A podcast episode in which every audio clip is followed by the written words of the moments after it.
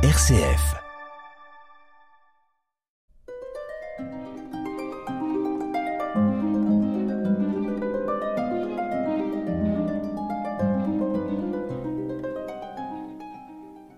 Chers auditeurs, la période de la guerre de Cent Ans est plus favorable à la Bretagne qu'à la Normandie. Certes, la province est prise entre deux enclumes, deux États beaucoup plus puissants et peuplés qu'elle, la Grande-Bretagne et la France. Mais justement, si ces deux puissances s'affrontent, elle a une chance de tirer son épingle du jeu. La forme spécifique que prend la guerre de Cent Ans en Bretagne est une guerre de succession, qui dure 25 ans, de 1341 à 1364. Le duc euh, Jean III meurt en effet sans enfant, et deux partis s'affrontent pour sa succession, l'un qui s'appuie sur l'Angleterre et triomphera. C'est celui des Montfort, le plus favorable à l'indépendance de la Bretagne, et celui vaincu qui était allié au roi de France. Ensuite, la Bretagne peut à la fois appliquer une politique de neutralité pendant cette guerre de Cent Ans et connaître une vive prospérité au XVe siècle.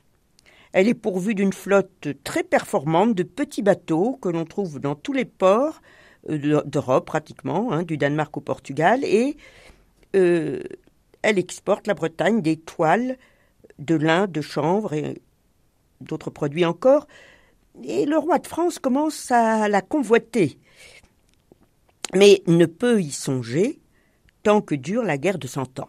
Et rappelons qu'elle dure en fait plus de cent ans, 1337-1453. Cette longue guerre affecte en revanche beaucoup la Normandie. La province n'en est pas à l'origine, puisque l'origine est dynastique, mais elle se retrouve en première ligne, étant située entre Londres et Paris, et devient vite un enjeu par sa richesse et son passé aussi anglo-normand. Alors dès le départ, la Normandie souffre de chevauchées qui ravagent les campagnes, telles celles qu'entame en 1346 le roi anglais en pillant au passage Saint-Lô et Caen et en repartant avec un gros butin. Surgit alors un autre fléau, mais qui touche aussi la Bretagne, comme d'ailleurs une grande partie de l'Occident, à savoir la peste noire en 1348. Et il y aura des retours de peste. Alors on pense que le pays de Caux a perdu 30% de sa population. Et puis, faute de bras, eh bien, les récoltes euh, ne peuvent pas toujours être faites et ça suscite des famines. Vous voyez un cercle vicieux. 1356, Nouveau débarquement de l'armée anglaise. Nouvelle chevauchée. Un peu plus tard dans le siècle, les Anglais établissent une tête de pont à Cherbourg. Le roi de France Charles V, alors rappelons qu'il a régné de 1364 à 1380, s'appuie alors sur Duguesclin, un seigneur breton, et comme il n'arrive pas à prendre Cherbourg, à la reprendre, il décide très radicalement de vider le nord cotentin de ses habitants pendant quinze ans. Les Anglais finissent alors par se retirer de Cherbourg, mais contre de l'argent. Une longue trêve s'installe alors, cependant la guerre a coûté cher et une lourde pression fiscale s'abat sur Rouen, suscitant en 1380 la révolte de la Harel. Quant au combat, ils reprennent. En 1415, le roi anglais débarquant du côté d'Honfleur. Alors, ce roi, Henri V, assiège Rouen, qui est puissamment fortifié. Il l'assiège en 1419 et la ville résiste six mois puis cède. Alors le régent Bedford s'y installe, c'est la capitale anglaise, sur le continent, c'est là que se déroule le procès de Jeanne d'Arc, considérée comme très dangereuse par les Anglais, et Bedford, par ailleurs, a plusieurs initiatives pour développer la Normandie. Par exemple, la création d'une université à Caen en 1432. la région va se trouver sous contrôle anglais pendant 30 ans. Et disons que pas mal de Normands s'en accommodent, car le sentiment national est alors euh, très embryonnaire. Quant à climat insurrectionnel, c'est souvent à cause de raisons fiscales. Et c'est ce qui se produit autour de 1435, alors que parallèlement, le roi Charles VII négocie avec son ancien ennemi, le duc de Bourgogne, réorganise aussi son armée en la dotant d'une bonne artillerie et reprend les terres conquises par les Anglais. Rouen est ainsi libéré en 1449 et Cherbourg en 1450. Mais la situation n'est pas brillante. En tout cas, c'est ce que nous décrit l'évêque de Lisieux et biographe de Charles VII, Thomas Bazin, qui dresse un tableau noir de la situation normande, remarquant toutefois que le Bessin et le Cotentin ont été moins touchés que les autres parties de la Normandie. Et surtout, la reconstruction est assez rapide à la fin du règne de Charles VII, puis sous son successeur Louis XI. Vers 1500, Rouen, avec 40 000 habitants, peut-être le double à la fin du siècle, est la seconde ville du royaume, à égalité avec Lyon. Rouen est une métropole alors de rang international. Alors qu'à la même époque, en Bretagne, le monde urbain reste très limité, Nantes n'atteignant pas vingt mille habitants et Rennes pas quinze mille. Les marins normands s'aventurent loin, évidemment en mer du Nord, Méditerranée, mais aussi jusqu'à Terre-Neuve, où le honfleuret Jean Denis a accosté en 1506 pour y pêcher la morue. Sur le port de Rouen arrive et s'échange donc morue, hareng de la Baltique, blé du pays de Caux, pastel toulousain, drap de laine.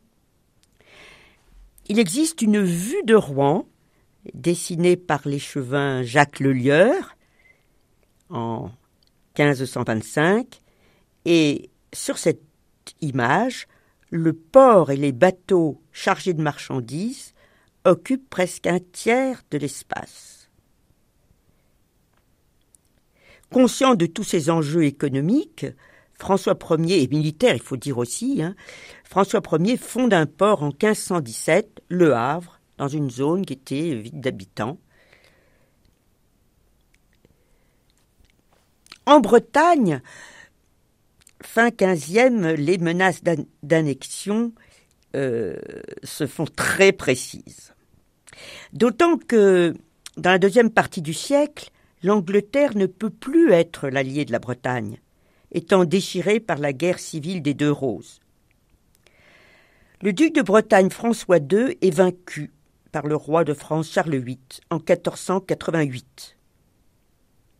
Et il meurt peu après la signature d'un traité un traité qui est en défaveur de la Bretagne hein, et qui dispose notamment que l'héritière du duché ne peut se marier sans l'accord du roi de France. eh bien, le duc François II a une fille de 11 ans, Anne, qui est une proie de choix pour le roi Charles VIII. Elle doit accepter ce mariage très politique, car le roi ne l'aime pas. Il va quand même euh, l'engrosser sept fois de ses quinze ans à vingt et un ans. Et, disons-le, aucun enfant ne sera survivant, ce qui, au passage, évoque tristement la lourde surmortalité infantile, même dans les milieux princiers. Charles VIII meurt jeune en heurtant une porte, et moins d'un an après son décès, son successeur Louis XII épouse à son tour Anne.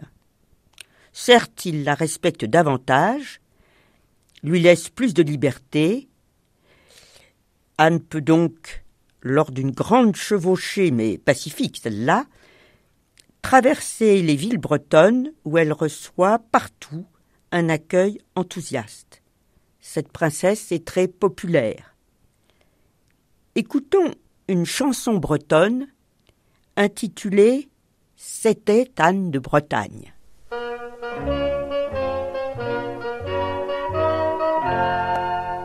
C'était Anne de Bretagne, fichée sans sabot. C'était Anne de Bretagne, fichée sans sabot.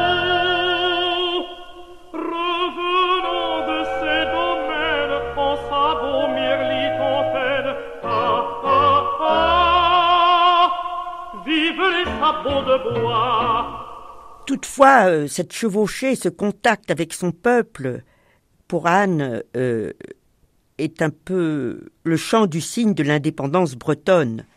Anne meurt à 37 ans en 1514 et sa fille Claude est obligée à son tour d'épouser, troisième mariage, celui qui va occuper le trône de France sous peu, sous le nom de François Ier. En 1532, c'est l'aboutissement. Trois siècles après la Normandie, la Bretagne est intégrée à la France. Ces aléas politiques n'empêchent pas la Bretagne de continuer à connaître une grande prospérité au XVIe siècle, et même dans la première partie du XVIIe. Elle est parfois surnommée, bon c'est un petit peu emphatique, hein, le Pérou de la France. La construction navale est active, ainsi que l'exportation de cuir et de toile. Les Bretons vont sur toutes les mers, un petit peu comme les Normands. Hein. Jacques Cartier, parti de Saint-Malo, découvre par exemple le Canada en 1534. Les profits se matérialisent par de belles constructions, alors des manoirs, mais les plus originaux d'entre eux, ce sont les enclos paroissiaux. Vraiment, il n'y a pas d'équivalent ailleurs, richement décorés, une église, un calvaire, un ossuaire, un mur de clôture. Autre signe de cette prospérité, cette fois plutôt culturelle, la création d'une université à Nantes en 1460 et 25 ans plus tard, l'apparition en Bretagne de l'imprimerie. Sur le plan institutionnel, la Bretagne, comme la Normandie, a un parlement depuis le XVIe siècle, qui siège à Rennes. Celui de Normandie siège à Rouen. Un parlement, c'est une cour de justice, avec aussi des compétences administratives. En revanche, contrairement à la Normandie, la Bretagne, elle, est dotée d'États provinciaux, à savoir une cour souveraine ayant principalement des compétences financières et fiscales, composée des représentants des trois ordres clergé, noblesse, tiers-état. Alors quand la royauté française perd un peu de sa solidité, par exemple à la fin du XVIe siècle pendant les guerres de religion, la Bretagne fonctionne presque comme une petite monarchie constitutionnelle. Mais à partir du XVIIe siècle, Louis XIII et Richelieu, et surtout ensuite Louis XIV, affirment la monarchie absolue, cherchent à l'affirmer et réussissent, donc à limiter les libertés provinciales, qui sont des contre-pouvoirs. Ce ne sont donc pas les conséquences des guerres de religion qui affaiblissent la Bretagne, il n'y a pas eu l'équivalent de la Saint-Barthélemy, euh, mais plutôt des décisions royales, certaines d'entre elles en tout cas. Le roi euh, se sert de la Bretagne au XVIIe siècle pour construire sa marine, c'est-à-dire il se sert des forêts comme celle des monts d'Arrée. Il bride donc au maximum l'autonomie des États et du Parlement et il augmente les taxes. Il y a un impôt qui va être euh, un élément déclencheur, c'est un impôt, enfin deux impôts en même temps, un sur le tabac, un produit nouveau très apprécié, et un sur le papier timbré, un papier officiel indispensable pour les actes de location et de vente, donc qui concerne aussi la paysannerie, en tout au moins une partie d'entre elles. Alors, il y a pillage en 1675 des bureaux de tabac et soulèvement des campagnes avec euh, des revendications qui s'additionnent et dont certaines annoncent avec un bon siècle d'avance quelques aspirations révolutionnaires. Par exemple, sont remis en cause des droits seigneuriaux. La répression est très dure. Sur le plan symbolique, les clochers des villages ayant appelé à la révolte sont rasés. C'est vraiment un traumatisme à l'époque. Quant à la répression humaine, elle est confiée au dragon du roi, et Madame de Sévigné, dans l'une de ses lettres, donne un témoignage glaçant de ce qu'ils ont commis, par exemple à Rennes. Et en plus, de nouvelles taxes tombent sur les Bretons. Louis XIV laisse donc un mauvais souvenir à la Bretagne, d'autant que la guerre a repris en 1689 contre l'Angleterre, ce qui gêne le commerce euh, à la fois breton et normand d'ailleurs. La Normandie s'est bien relevée de la guerre de Cent Ans elle aussi, et quelques splendides constructions attestent de la prospérité retrouvée au XVIe siècle, comme le château de Gaillon dans l'Eure, avec quelques mécènes prestigieux comme les cardinaux d'Amboise. Sous le règne de François Ier, l'armateur diépois Jean Angot envoie des navires au Brésil et jusqu'à Sumatra. Dieppe est le siège d'une école cartographique euh, de qualité. Les Rouennais euh, donc vont jusqu'au Brésil chercher du bois de teinture, hein, le bois Brésil. Pour citer un exemple du rayonnement au XVIe siècle, en 1550, une grande fête est organisée à Rouen en l'honneur du roi Henri II, une fête brésilienne. Et un peu plus tard, souvenons-nous que le roi né Cavelier de la Salle explore le Mississippi et fonde la Louisiane. Mais la différence avec la Bretagne, c'est l'implantation précoce et profonde du protestantisme. Il apparaît dès 1530, surtout dans les villes, et, se développe vite parce que, ben, sans doute parce que la Normandie est une région assez riche, alphabétisée, ouverte aux influences extérieures, avec beaucoup d'imprimeries à Rouen, à Caen il y en a aussi, et le protestantisme se répand plutôt dans les élites intellectuelles et commerciales, en tout cas dans les secteurs les plus actifs. Les guerres de religion éclatent en 1562 avec leur cortège d'iconoclasme, de, pillage, de violence en tout genre. La Saint-Barthélemy, en 1572 à Paris, a son écho quelques semaines plus tard à Rouen, comme dans d'autres villes d'ailleurs de France. L'édit de Nantes, un édit de tolérance, calme un peu les choses, mais les protestants voient leur situation se dégrader au XVIIe siècle, même avant la révocation de l'édit de Nantes de 1685. C'est à ce moment-là euh, la province du nord de la France qui compte le plus de protestants.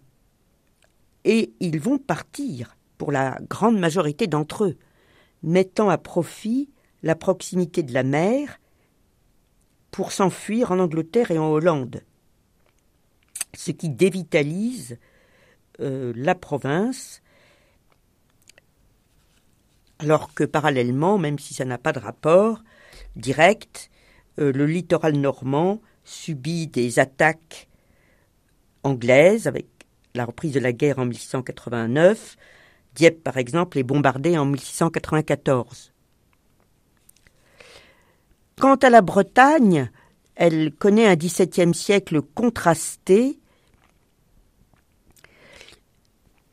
Colbert, euh, principal ministre de Louis XIV, veut faire de Brest un grand port militaire, et il y a aussi la création de Lorient, ex nihilo, en 1666 pour commercer avec les Indes orientales. D'ailleurs, la hiérarchie des ports se modifie. Hein. Morlaix entre en décadence et Lorient va remplacer, la remplacer comme un des trois premiers ports après Nantes et Saint-Malo.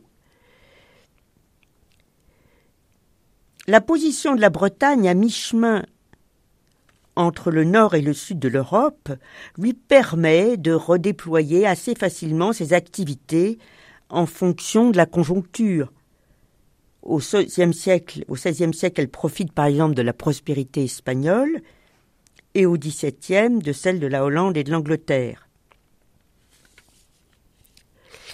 Le XVIIIe siècle alors va creuser l'écart entre les deux régions, au, bénéfice de la Normandie.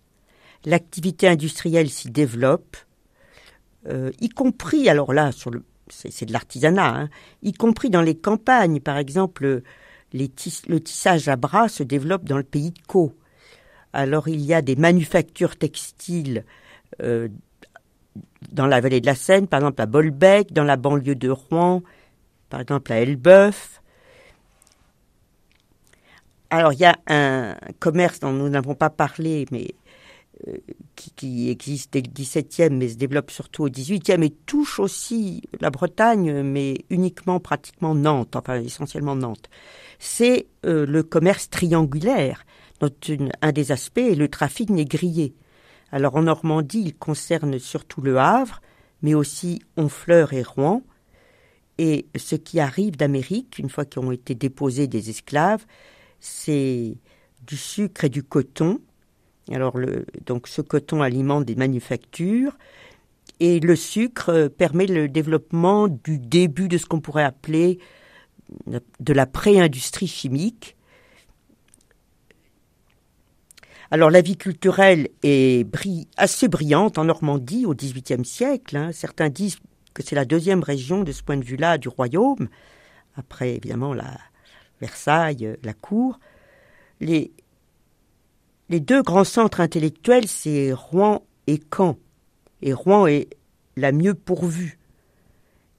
Beaucoup d'imprimeries, des librairies, alors des écoles, un grand jardin botanique, une académie fondée par euh, Fontenelle, donc un parent, un descendant de Pierre Corneille, fondé en 1744, un théâtre, de nombreux concerts, des loges maçonniques. Euh, Caen a aussi une partie de ces structures, mais en moins grand nombre. Il y a des imprimeries, des librairies. Euh, écoutons, en se souvenant que le musicien Boyel-Dieu est né à Rouen en 1775, puisque nous parlions de concert, écoutons un extrait d'une musique de Guétry, qui est un des maîtres de Boyel-Dieu, un de ceux qui l'ont inspiré, euh, c'est un liégeois hein, qui est devenu français. Et ce que nous allons écouter un extrait d'un concerto de Guétry pour flûte et orchestre.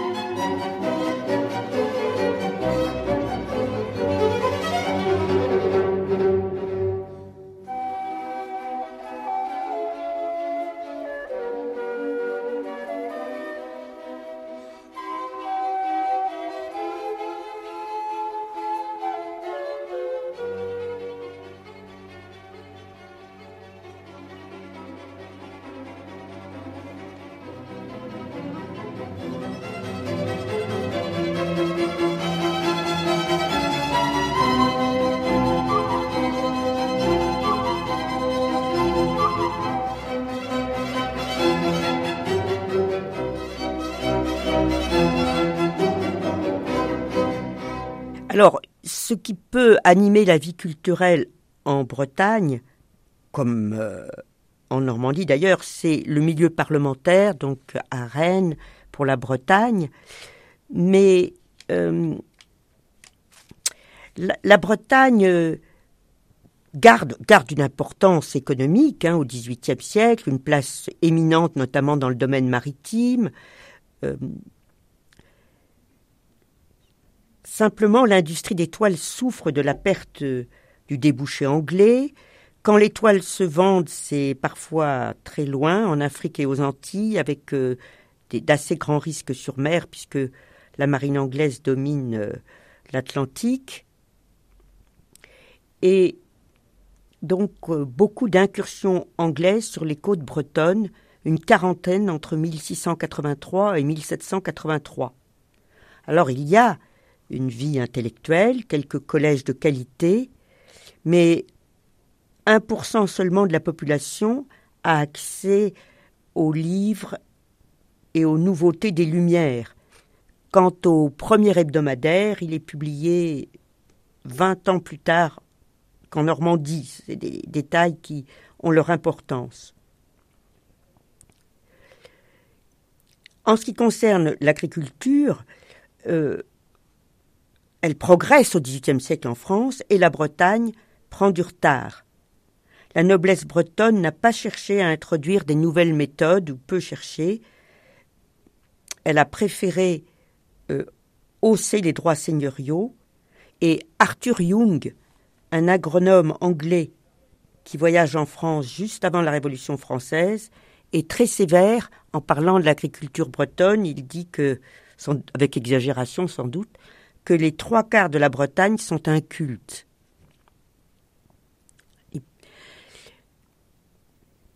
Chers amis, dans les années 1780, crise économique et sociale frappe Normandie et Bretagne comme ailleurs et vont déboucher sur la Révolution française avec euh, un rôle pré-révolutionnaire des parlementaires. Nous parlerons de tout ceci la prochaine fois.